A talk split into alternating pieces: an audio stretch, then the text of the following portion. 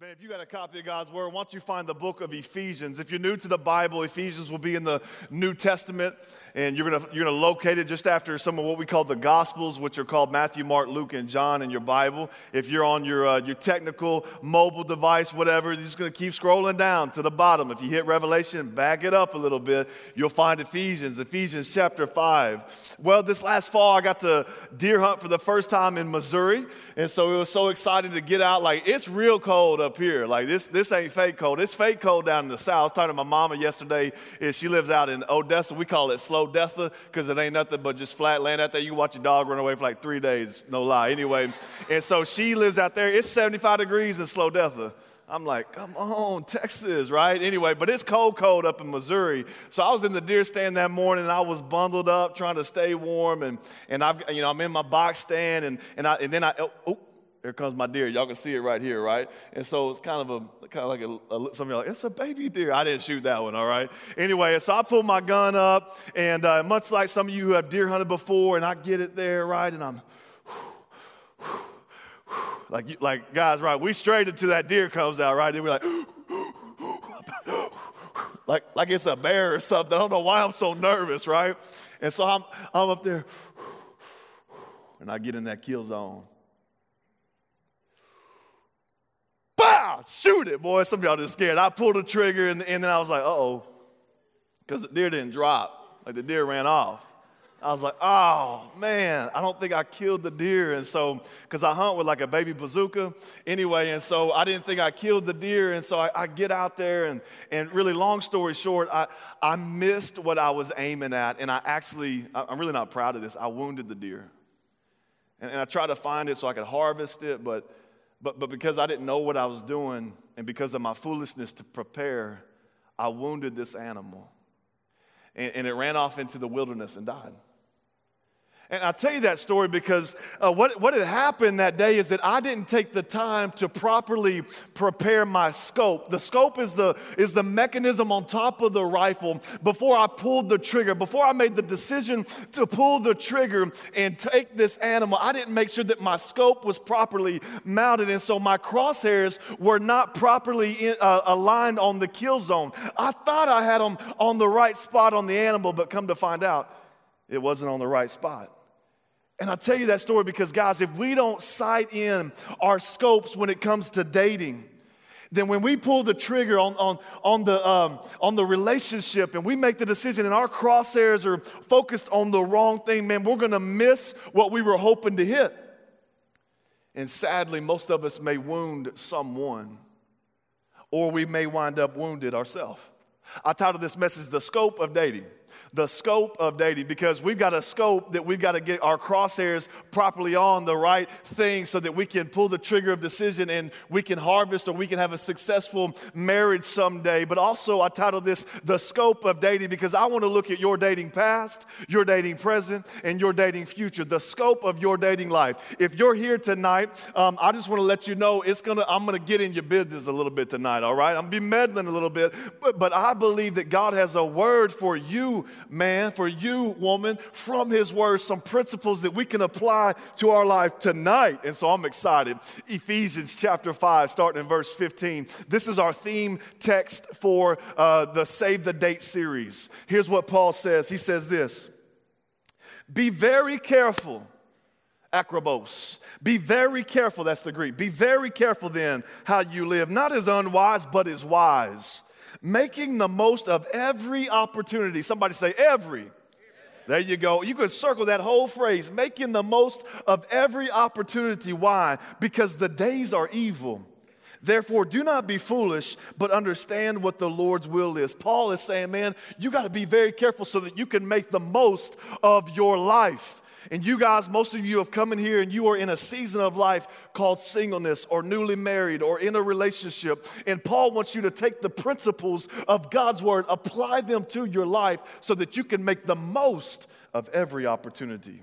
See, I think there's two ways that we can learn in life. We can, and all of us have come in here, we, we can live and learn, right? And so we, we just go through life, we live life, and we learn from our mistakes, hopefully, right? Give me an affirming nod, yeah? But Paul would say, hey, there's a better way, and I'm all about a better way. The, the better way is that you don't have to just live and learn, you can learn and then live. You could take you could take something that I'm putting down tonight. You could smoke something that I'm selling tonight. You could eat something that I'm baking tonight, and you can learn something tonight, and then go out here and live differently. Paul wants us to get this, what's called wisdom. Wisdom is understanding how the world works, and it's the ability to work well within the world. Wisdom is knowledge plus application. You can't just have book smarts, you got to have street smarts too. You got to have knowledge and application. So when we look at the scope of our dating life, I want to start with point number one dating past. Dating past. Moses writes in Deuteronomy 32 7, he says this Remember the days of old, consider the years of many generations. Ask your father, and he will show you, your elders, and they will tell you. That this principle that Moses is trying to get the people of God to understand is that you've got to look at your history to shed light on your present. See, when we take a look at our past, it helps us understand our today. When we take a look at what happened and how things came about, it helps us understand where we're at today. And so I want to start off just by giving I don't know if you've ever heard of the history of dating, like how dating even got started. D- dating really is a relatively new thing on, on the scene when it comes to human history um, 1890s, Industrial Revolution time, man, there was all kinds of changes taking place in the Western world and, and, and in regards to relationships and the way that you, uh, way that one man pursued one woman to find a wife, it, it all began to change. In 1896, the, the word dating or the phrase dating, it was, it was brand new. It was introduced into the vernacular in the English world. And so it was introduced primarily as a euphemism for prostitution. That meant if you were going on a date with a man, he, he was paying for something and you were giving him something in exchange. He was putting money down and you were putting sex out. And it was this euphemism, it was kind of churching up prostitution. And so in this era, like if you were going on a date, like, hey, hey, dad, I'm going on a date with this guy, and he's like, no, you're not, right? And he meant it for real because if you were caught on a date with a dude, then that meant that you had the label of a prostitute. And so in the 1900s, um, we had kind of mass media taking place in American culture. There was a magazine that, uh, that a ton of women subscribed to called Ladies' Home Journal. And so uh, the, the mass media began to dictate to women what is beauty, uh, how should they dress, how should they perceive themselves.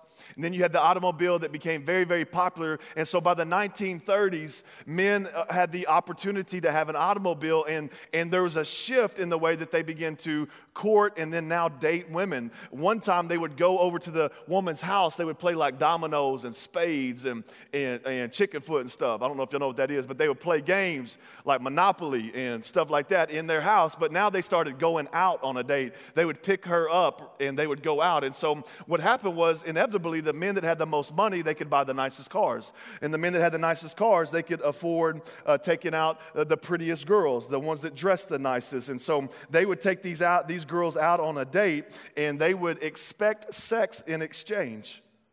And, and we've been doing that ever since. This is the foundation, this is the legacy of dating. And, and there's still this understanding, right? Like, I mean, it's, it's, a, it's as pervasive from the 30s all the way to today as anything. Like, it, there's still this understanding that at the end of the day, you should expect some sort of sexual favor in return for all that you were able to give that girl that night. Isn't that right, guys? Don't agree with me out loud, but you know what I'm saying, all right? Like, I'm about to, I'm expecting something in return. I done dropped a hundred, right? And that's the way our world works. And then you got the 60s hitting the scene and the sexual revolution, and it began to de- uh, denigrate the, the morality of the Western world. And so it introduced this whole new idea uh, uh, of what singles do, and, and, and it introduced this idea that you should pursue pleasure without purpose. And then in the 70s, you got pornography thrown into the mix. So let's just, let's just get magazines in the drugstores and the gas stations with naked people in them. That'll help. And so it just began to escalate the sexual denigration of our society. And so you see all this stuff take place. And so you got pornography into the mix. And then in the 70s, abortion was legalized. And so there were these relationships that were taking place where you could now seemingly allow reproduction to be removed entirely from sex. So this mirage came out, right? This mirage was that I can have sex with whoever I want without any consequences. And in the 80s, you got internet, so pornography started to, to spread, you know, global. The 90s, the internet got better and better and better and more and more pre- prevalent. and, and you just see the, the, the tide and the, the morality of, of our society begin to drop down. And this is the legacy of dating a euphemism for prostitution that really doesn't look very different today. Ravi Zacharias, he says this, I love this. He says this pleasure without boundaries produces a life without purpose. And so dating has become the pursuit of pleasure. We're hedonistic in our approach to dating. And Ravi would say that when you have pleasure without boundaries, it produces a life without purpose. And we know this to be scripturally true. Proverbs 14 says that there's a way that seems right in a man's heart, but in the end it leads to death. And not only is this scripturally true, we know this to be empirically true. That our experience, come on, let's be honest, when we have pursued pleasure for pleasure's sake without any purpose and without any parameters, has it given you more life or robbed you of life? And so Ravi, one of the best known apologists of our time, he's, he's saying, man, you got to be careful. So that's the history of dating. But what about your dating history? What's in the foreground of your dating history? See, the best predictor of your future is your past. You know that, right? And so it would do us some good to examine what's behind us tonight. Some of you are like, man, my dating history looks like I was playing hopscotch in a minefield. Like, like on the real, it's just let's just not talk about that, right? Some of you are like, man, I kicked dating goodbye. Not kissed it. It was like, get out of here, man. I'm tired of this, man. All these men, they just creating heartache and they just like leeches in my life, right? You know what I'm saying? Just, just get a job. I kicked it goodbye, right? And some of y'all, you're drowning in dating, like we talked about last week. If you didn't catch that, catch it and put your mouthpiece in because it's a punchy one. And some of you, you're, you're drowning in dating, but you're starving for a relationship. And so we, we, a lot of us, we've had this bad experience with dating, but dating is the pathway in our culture that leads us to the goal of marriage. And so, so what do we do? And so we have to take a hard look at our dating because, see, most of us have approached dating much like we approach shopping. Like, like if it looks good, and, and if I look good around it, and if it's comfortable but not too costly, sign me up, right? And so we have this mentality, like we get in our mind the perfect man, the perfect woman. He's, you know, he's like six three and a half, not six four, because that's a little too tall. But I want him to be tall, but not below six two and a half. You know what I'm saying? So there's that sweet spot, kind of that window, and then he's got to have this color of skin, not not quite that dark, not quite that light, but like that, like that, that caramel, you know, just like that perfect, you know. And so he's got to, you know, and then, and oh, she's got to, man, she's got to be like, you know, she's got to be like like Nicki Minaj and Taylor Swift mixed together. I don't know how that works, you know, but somewhere like, you know, and so you just concocted some sort of weird thing and, and you begin to, and you think, okay, once I get that, per-, but, but it, it doesn't work. It doesn't work. So we build these lists. And then, and then we try to find someone to meet the list, and then we get married, and then we think, oh, well, that didn't work out. So we keep swiping left on marriage. But you can't swipe left on a marriage. Because, see, check this out divorce is the murder of a marriage. And when a marriage is murdered, a whole family suffers. There's no pretty divorces. You can prenup all you want, but it's robbing our society. Don't you see what's happening in a fatherless generation? Because men thought they could get women pregnant and, and not stay in that marriage and just swipe left that marriage because, oh, he wasn't performing or she wasn't performing the way I thought she was. And so we've grown up taking our cues from The Bachelor and from Hollywood's famous couples. But what we see is that they are all failing when it comes to marriage. I think 21 seasons of The Bachelor, two were still married. But we get our marching orders from these places and we wonder why we're failing when it comes to relationships. Look at your past. Because, see, what I learned a long time ago is if something's cheap, it typically ain't gonna last. If, if she's cheap, if she's easy, and you think that's a, that's a win in your book, that ain't gonna last.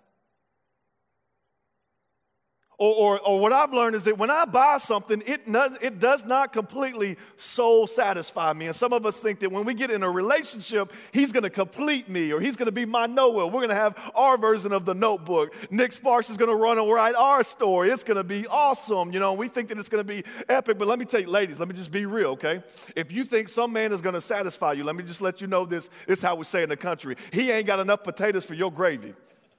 He cannot stand, yeah, he cannot stand underneath the weight of your worship. You were meant to be satisfied by God, not some man. And check this out, ladies men make terrible gods, they'll never satisfy you. Men, let me, let me let you know this too that there is no female that can, that can bear the, the freight of your fantasy. She cannot stand underneath the weight of what, you've, what you have concocted in your mind because of your history of pornography, that's how she's gonna perform, how she's gonna look. Wait till she gets some babies. Wait till life lives on her a little bit.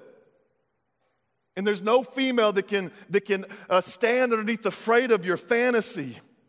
And so we got to be careful when it comes to dating. Look at your history. Dan Slater, he wrote an article or a book called Love in the Time of Algorithm. And he was talking about online dating and, and he was observing online dating, in particular Match.com. Because when Match.com first started out, they gave all these like credentials and they were trying to make the perfect match. And what he found out is how people who thought they had the perfect match, uh, they rarely made it past the first date. And so um, he said that, that Match.com hired this consultant to come in and try to figure out. And, and the consultant, he said this when you watch their browsing habits, their actual behavior on the site, uh, you see them go way outside of what they want. And so he, he, said, even in the online dating, they think that if we can create these perfect matches, these match made in heaven, if you can pick out uh, you know, what you want, then you'll be satisfied. But that's not true. They're saying this isn't working. And so, online dating sites, they've kind of reduced and deduced and simplified the credentials in which you can apply in that system. And it's you, you upload like a really good photo, you know, like, like you got the angle right, like not a low angle, right, ladies? You want to you want to get that, that chin, making sure it's, you know, distinct, right? And so you get the angle right. And, and guys, you know, like be careful if he just shows like half a face, you know, so just be careful with that. And then you can put in like a witty, a witty phrase, you know, like, you know, something about how you like to read in the mountains while riding ride bikes or whatever. I don't really know. Anyway, so you can put like a witty phrase. And so you have those two credentials. So we have been brought up in this system that is rigged. Because we think that if we can pursue someone with charm, someone with charisma, then that's, that's awesome. And so we put our crosshairs on charm. We put our crosshairs on charisma. And check this out. God has something to say about this. Proverbs 31 30, he says that charm is deceptive. Oh, he may be all that on his profile. What about his past? What about his production now? Oh, he's got charisma, you say. It's deceptive. Beauty is fleeting. Oh, she may be bad now. I mean, just woo! But it, it, it's fleeting. But the, the man in Proverbs, he says, but a woman who fears the Lord, or you could put in there a man who fears the Lord, is to be praised. And so don't put your crosshairs on, on uh, charisma or on, on charm, but learn a new way. You can learn and then live. And God had to revolutionize my life in this area, man.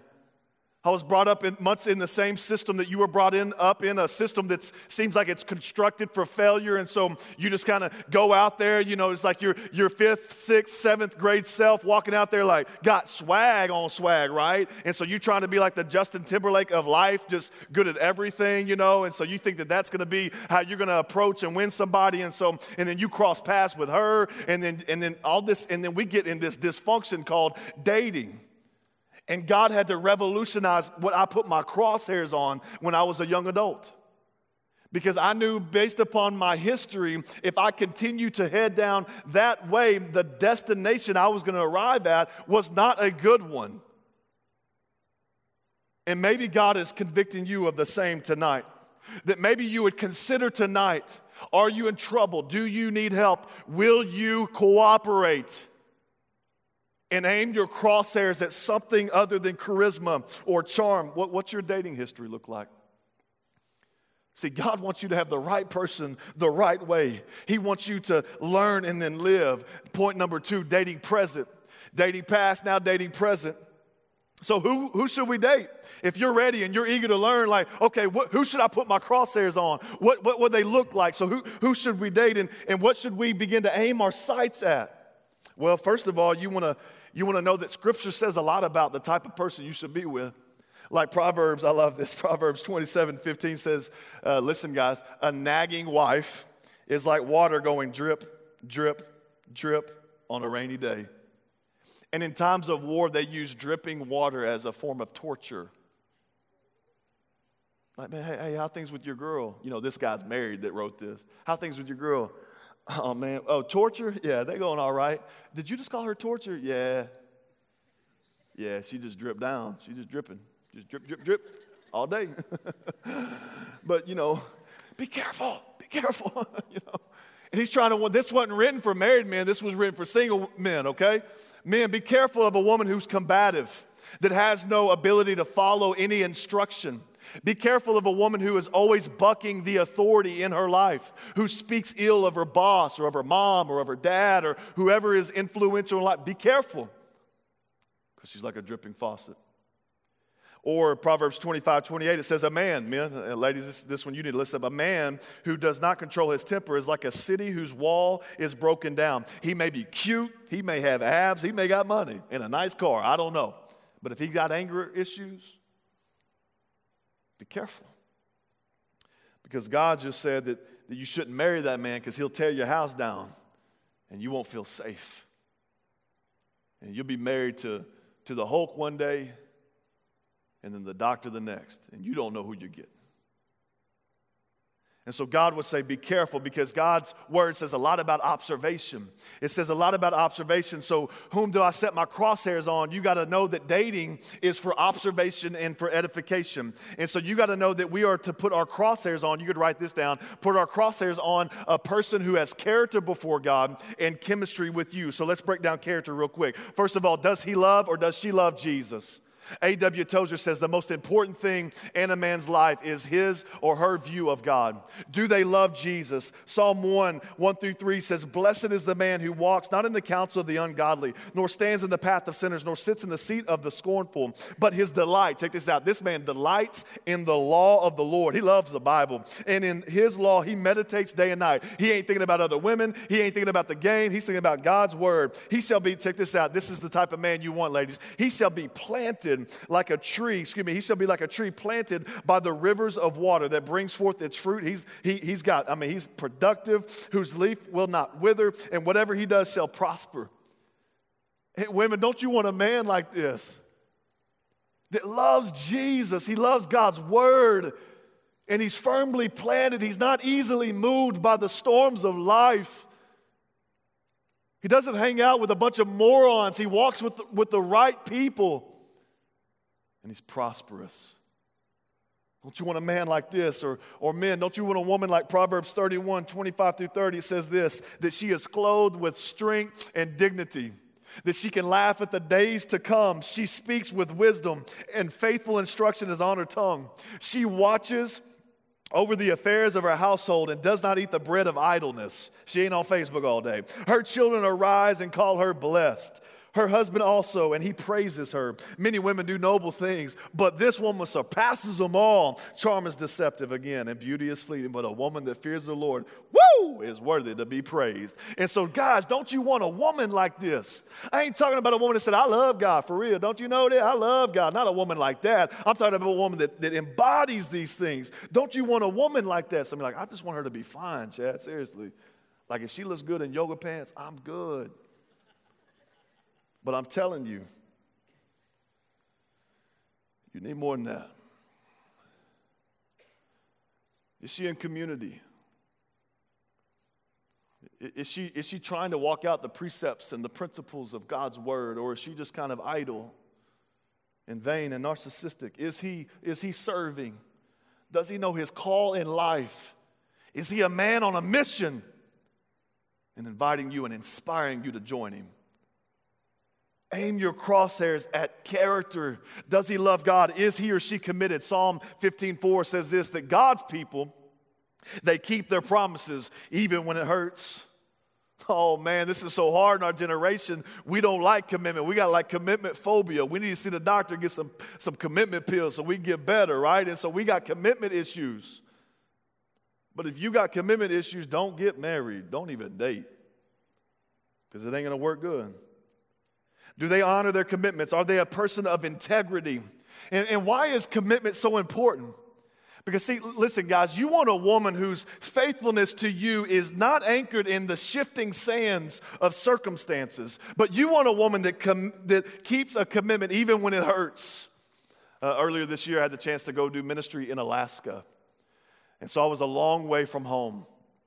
I was up there preaching a revival, and on Monday, my wife called and she said, Hey, Elizabeth, our second child, she's four years old, uh, she's complaining about her foot hurting.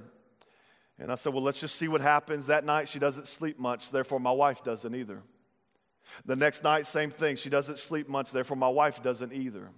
On Wednesday, they go to see the doctor because it's still in pain. And she's like, Well, we need to go have x rays or something. So I'm still in Alaska doing ministry, and my wife's in single mom mode. She's got three kids. Girl hasn't slept for over a year because she's been nursing our baby. Just compound lack of sleep for a year, people, and see how that works in your life. And then she, she calls and says, hey, they, they need to admit her into the hospital. And so I'm in Alaska, and she is taking care of all of this stuff. And, see, and she takes the kid to uh, Children's Mercy downtown. They admit her. She's got a bone or a soft tissue infection, some weird demonic things happening there. I don't really know what. It's unexplainable, but I'm off doing ministry. And then there's this thing happening on my children, my child's foot, and she's got this weird, just uh, out of nowhere infection. And so all this happens, and then my wife, man, she's holding the four down. And see, in that moment, see, like, like if I was going after a trophy wife, in that moment, if I wanted just a woman that just looked good on my side, like, girl, she looks good in yoga. Like, I'm talking about, she looks good in yoga pants. She works out. Um, she cooks good. She keep the house clean. I mean, I just run through whatever kind of vain list that you could create. I said, man, she a trophy wife. That's good until conflict, until chaos, until the world start, starts falling apart, and until your family's at war and you're not there to battle with them. I don't need a trophy wife. I need a woman that will pull her sleeves up and go to war with me and battle on behalf of my family. And men, you need a woman that does the same. What are your crosshairs on? Aim them at character. Character. Do they love Jesus? Are they committed? Because you got to know that they're going to be committed through, through it all. Like women, you got to know that your man's going to be committed to you in thin and in thick. You know what I'm saying? Like, like when you're thin, he's committed to you, and when you're thick. See what I did there? Or, or you got to know, women, that he's committed to you when you're thick. I mean, or, and, and if you were to get like sick and skinny and you got to know that this man is committed to you no matter what you look like. Because, guys, let me just be real. There's going to be a day where you're going to have kids. And when you have kids, it's called the long winter. The long winter means that, that you cannot have sex with your wife for a long time.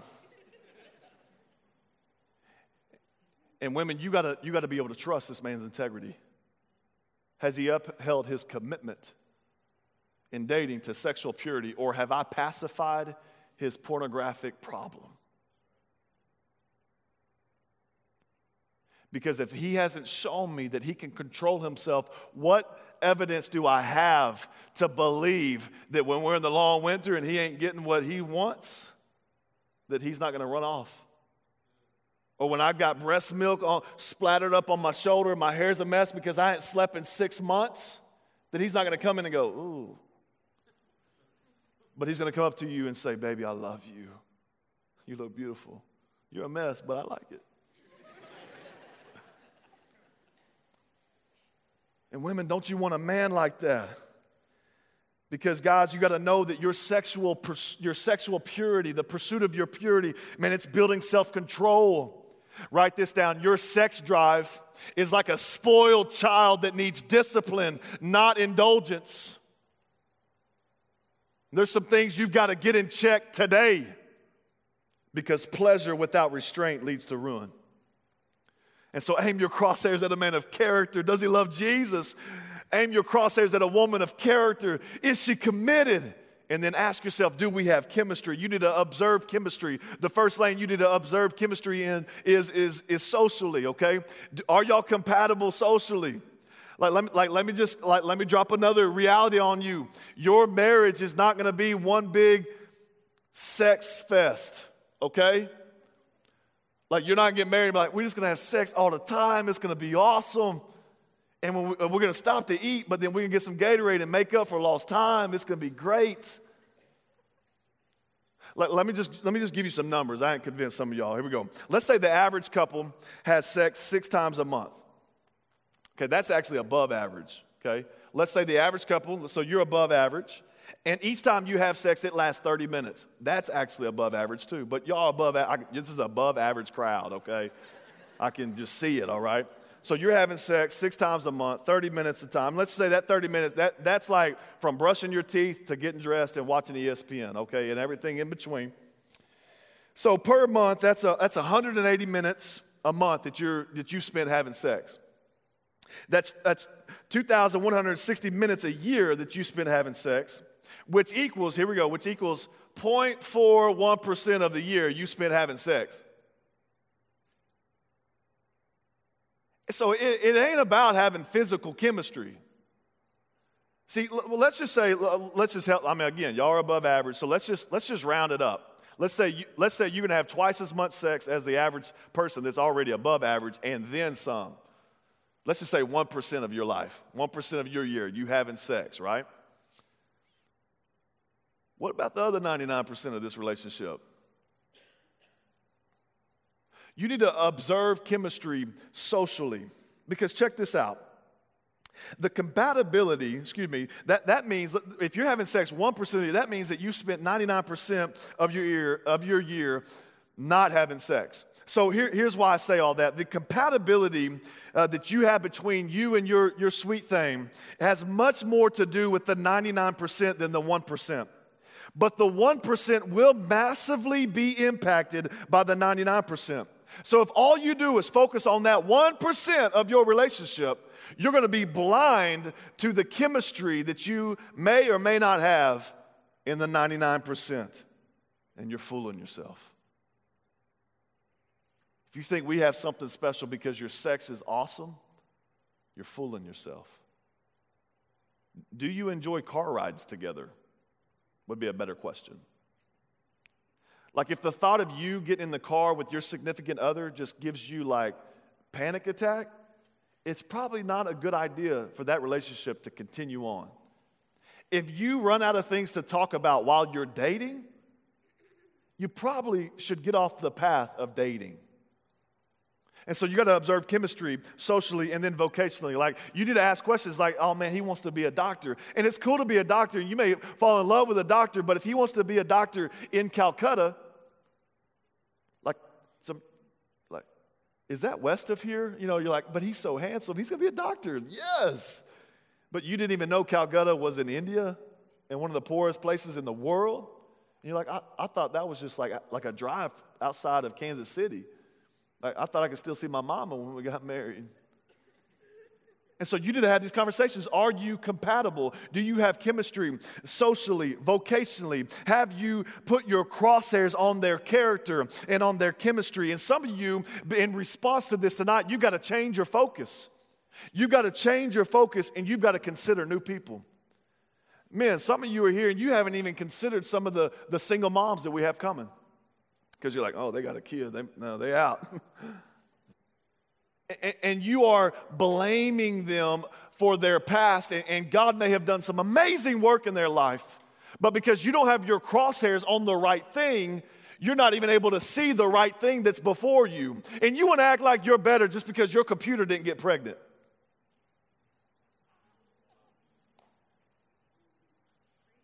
And so some of you need to change your focus and then you need to consider new people that some of you guys you haven't considered, excuse me, some of you ladies, you haven't considered some of the men here because they're not flashy enough.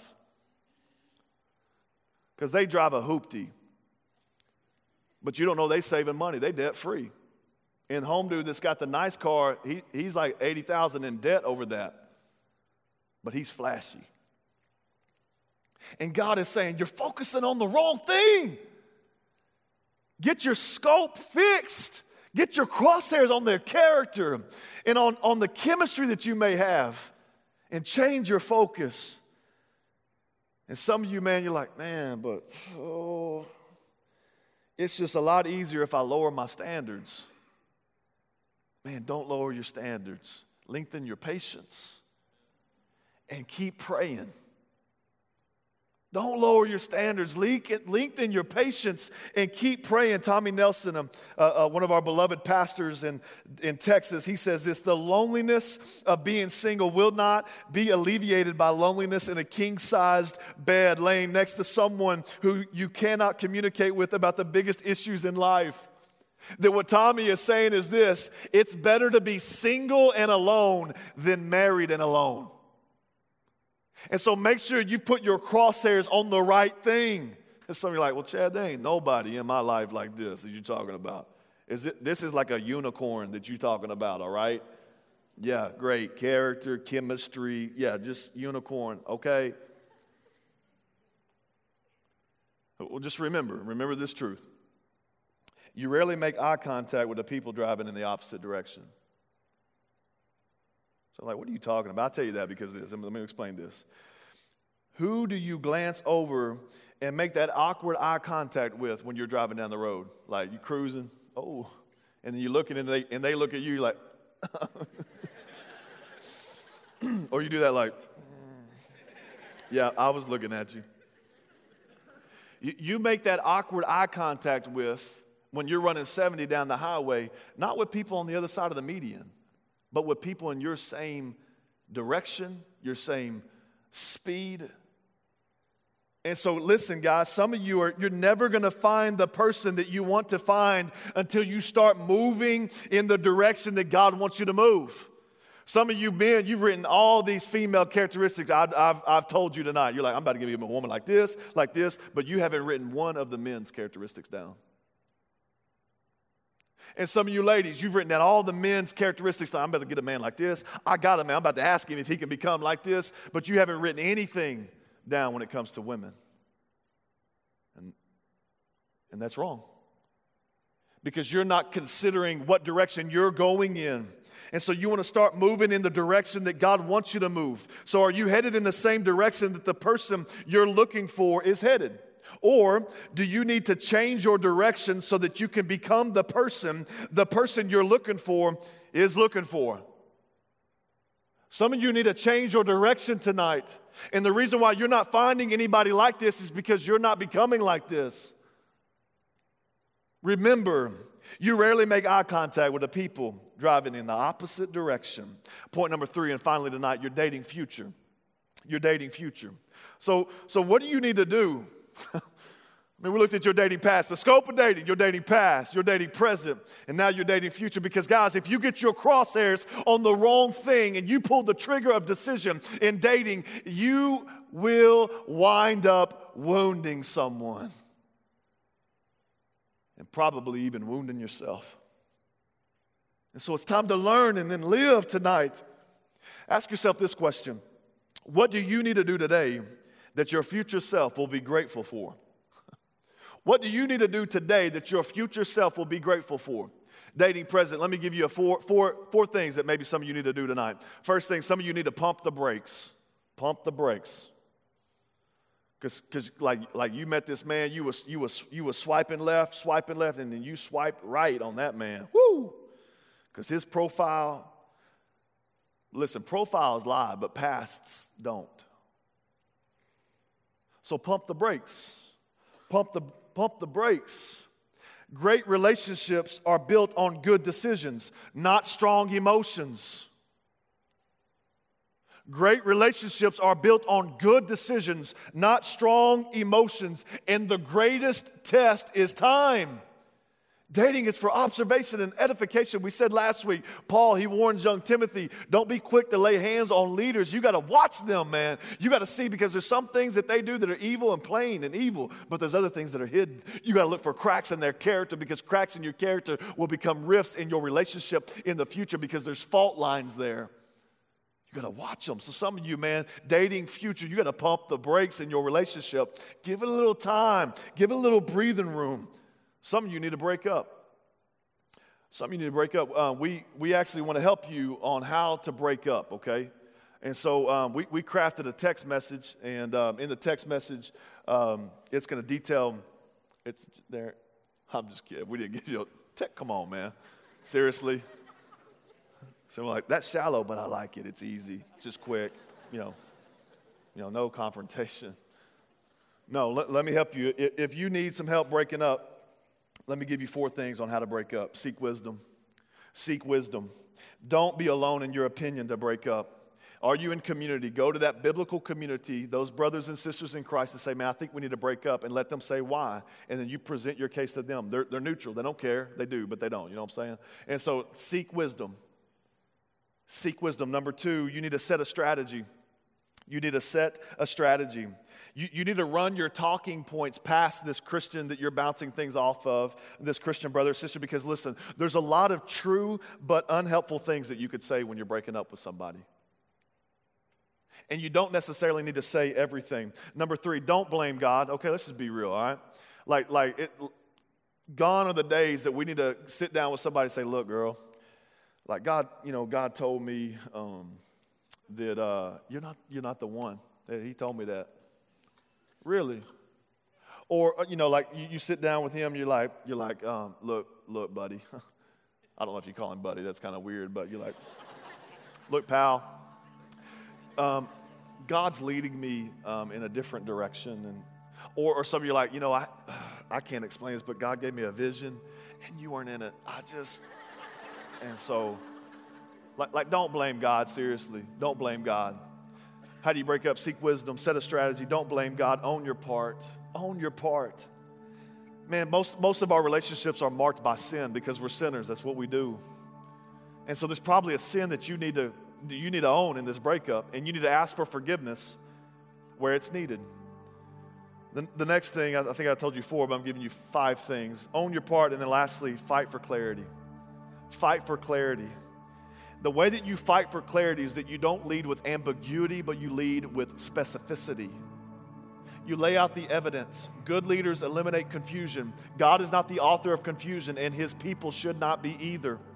So you got to be honest about how you came to the decision and uh, about how God has made this direction clear to you. And sure, there's some things that may be intangible, but, but find the, the tangible factors. This is not a license to say harmful things, but, but helpful things, even if the helpful things may hurt them initially. It's important that we have clarity because, guys, our imaginations, our imaginations, especially in an emotional crisis, can be a lethal weapon for Satan that he wants to leverage and use against us for evil. And so when we leave everything vague and spiritual, our ex will not, and the majority of the time, will create in their mind these lies that the devil latches onto to destroy them. And so give them enough information about how God led you to do this, led you to this decision without crushing them or tearing them down. And understand that is not your man. That's not your husband and she is not your woman. You don't possess her. And so if someone comes to break up with you, you got to understand that's God's man and that's God's woman, not mine. Dating future, some of you need to pump the brakes, some of you need to break up. Some of you just need to take a break. Some of you just need to take a break. Because your dating habits are so dysfunctional and so destructive. And the only way to kill a bad habit is to starve it and then replace it with a new habit.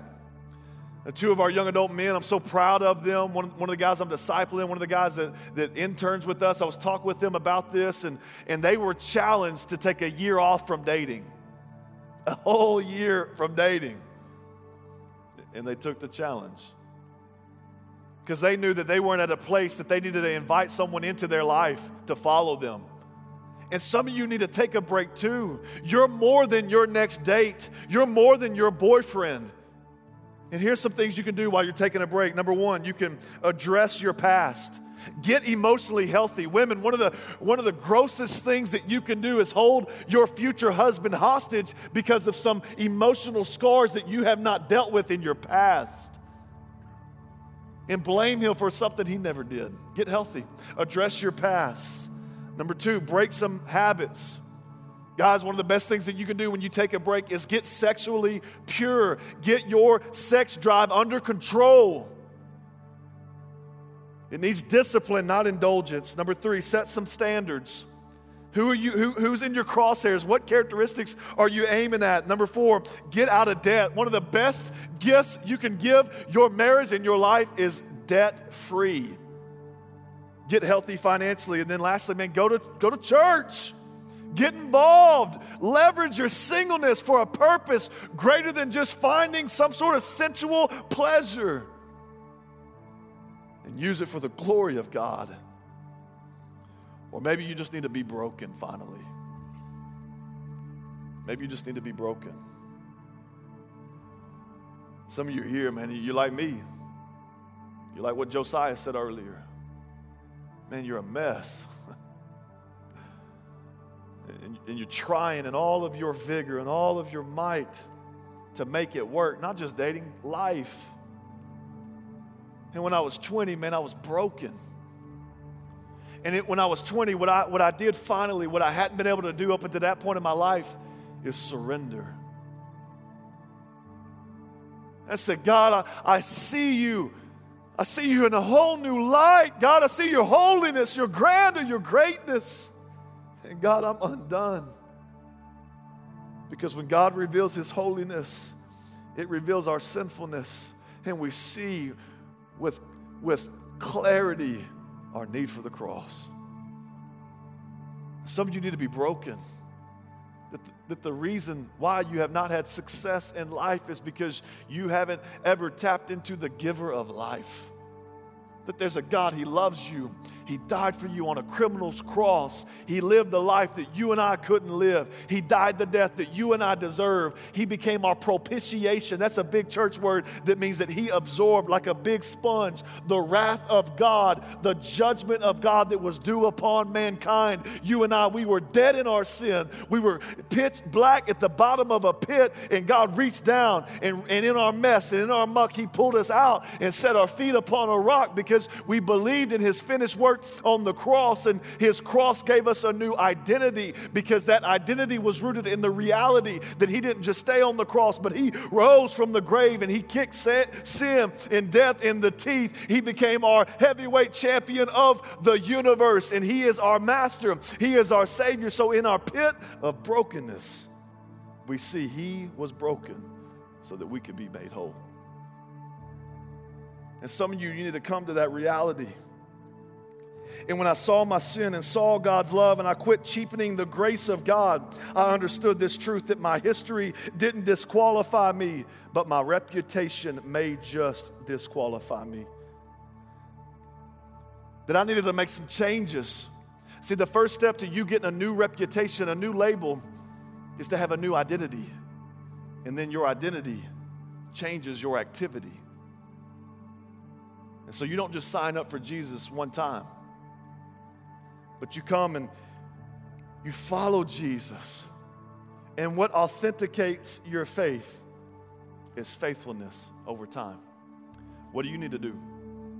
Some of you need to pump the brakes. Some of you need to take a break. Some of you need to break up. Some of you need to be broken. Let's pray. Lord Jesus, we thank you so much for this moment in time, right now. Here we are, hearing your truth proclaimed over our lives. And God, I pray for my friends tonight that you would help them to not be marked by a, a legacy of, of living and learning, but, but to be marked by a legacy of, of, of, of learning in a point in time and then living differently. God, you would help us to be very careful how we live You'd give us wisdom so that we could make the most of every opportunity.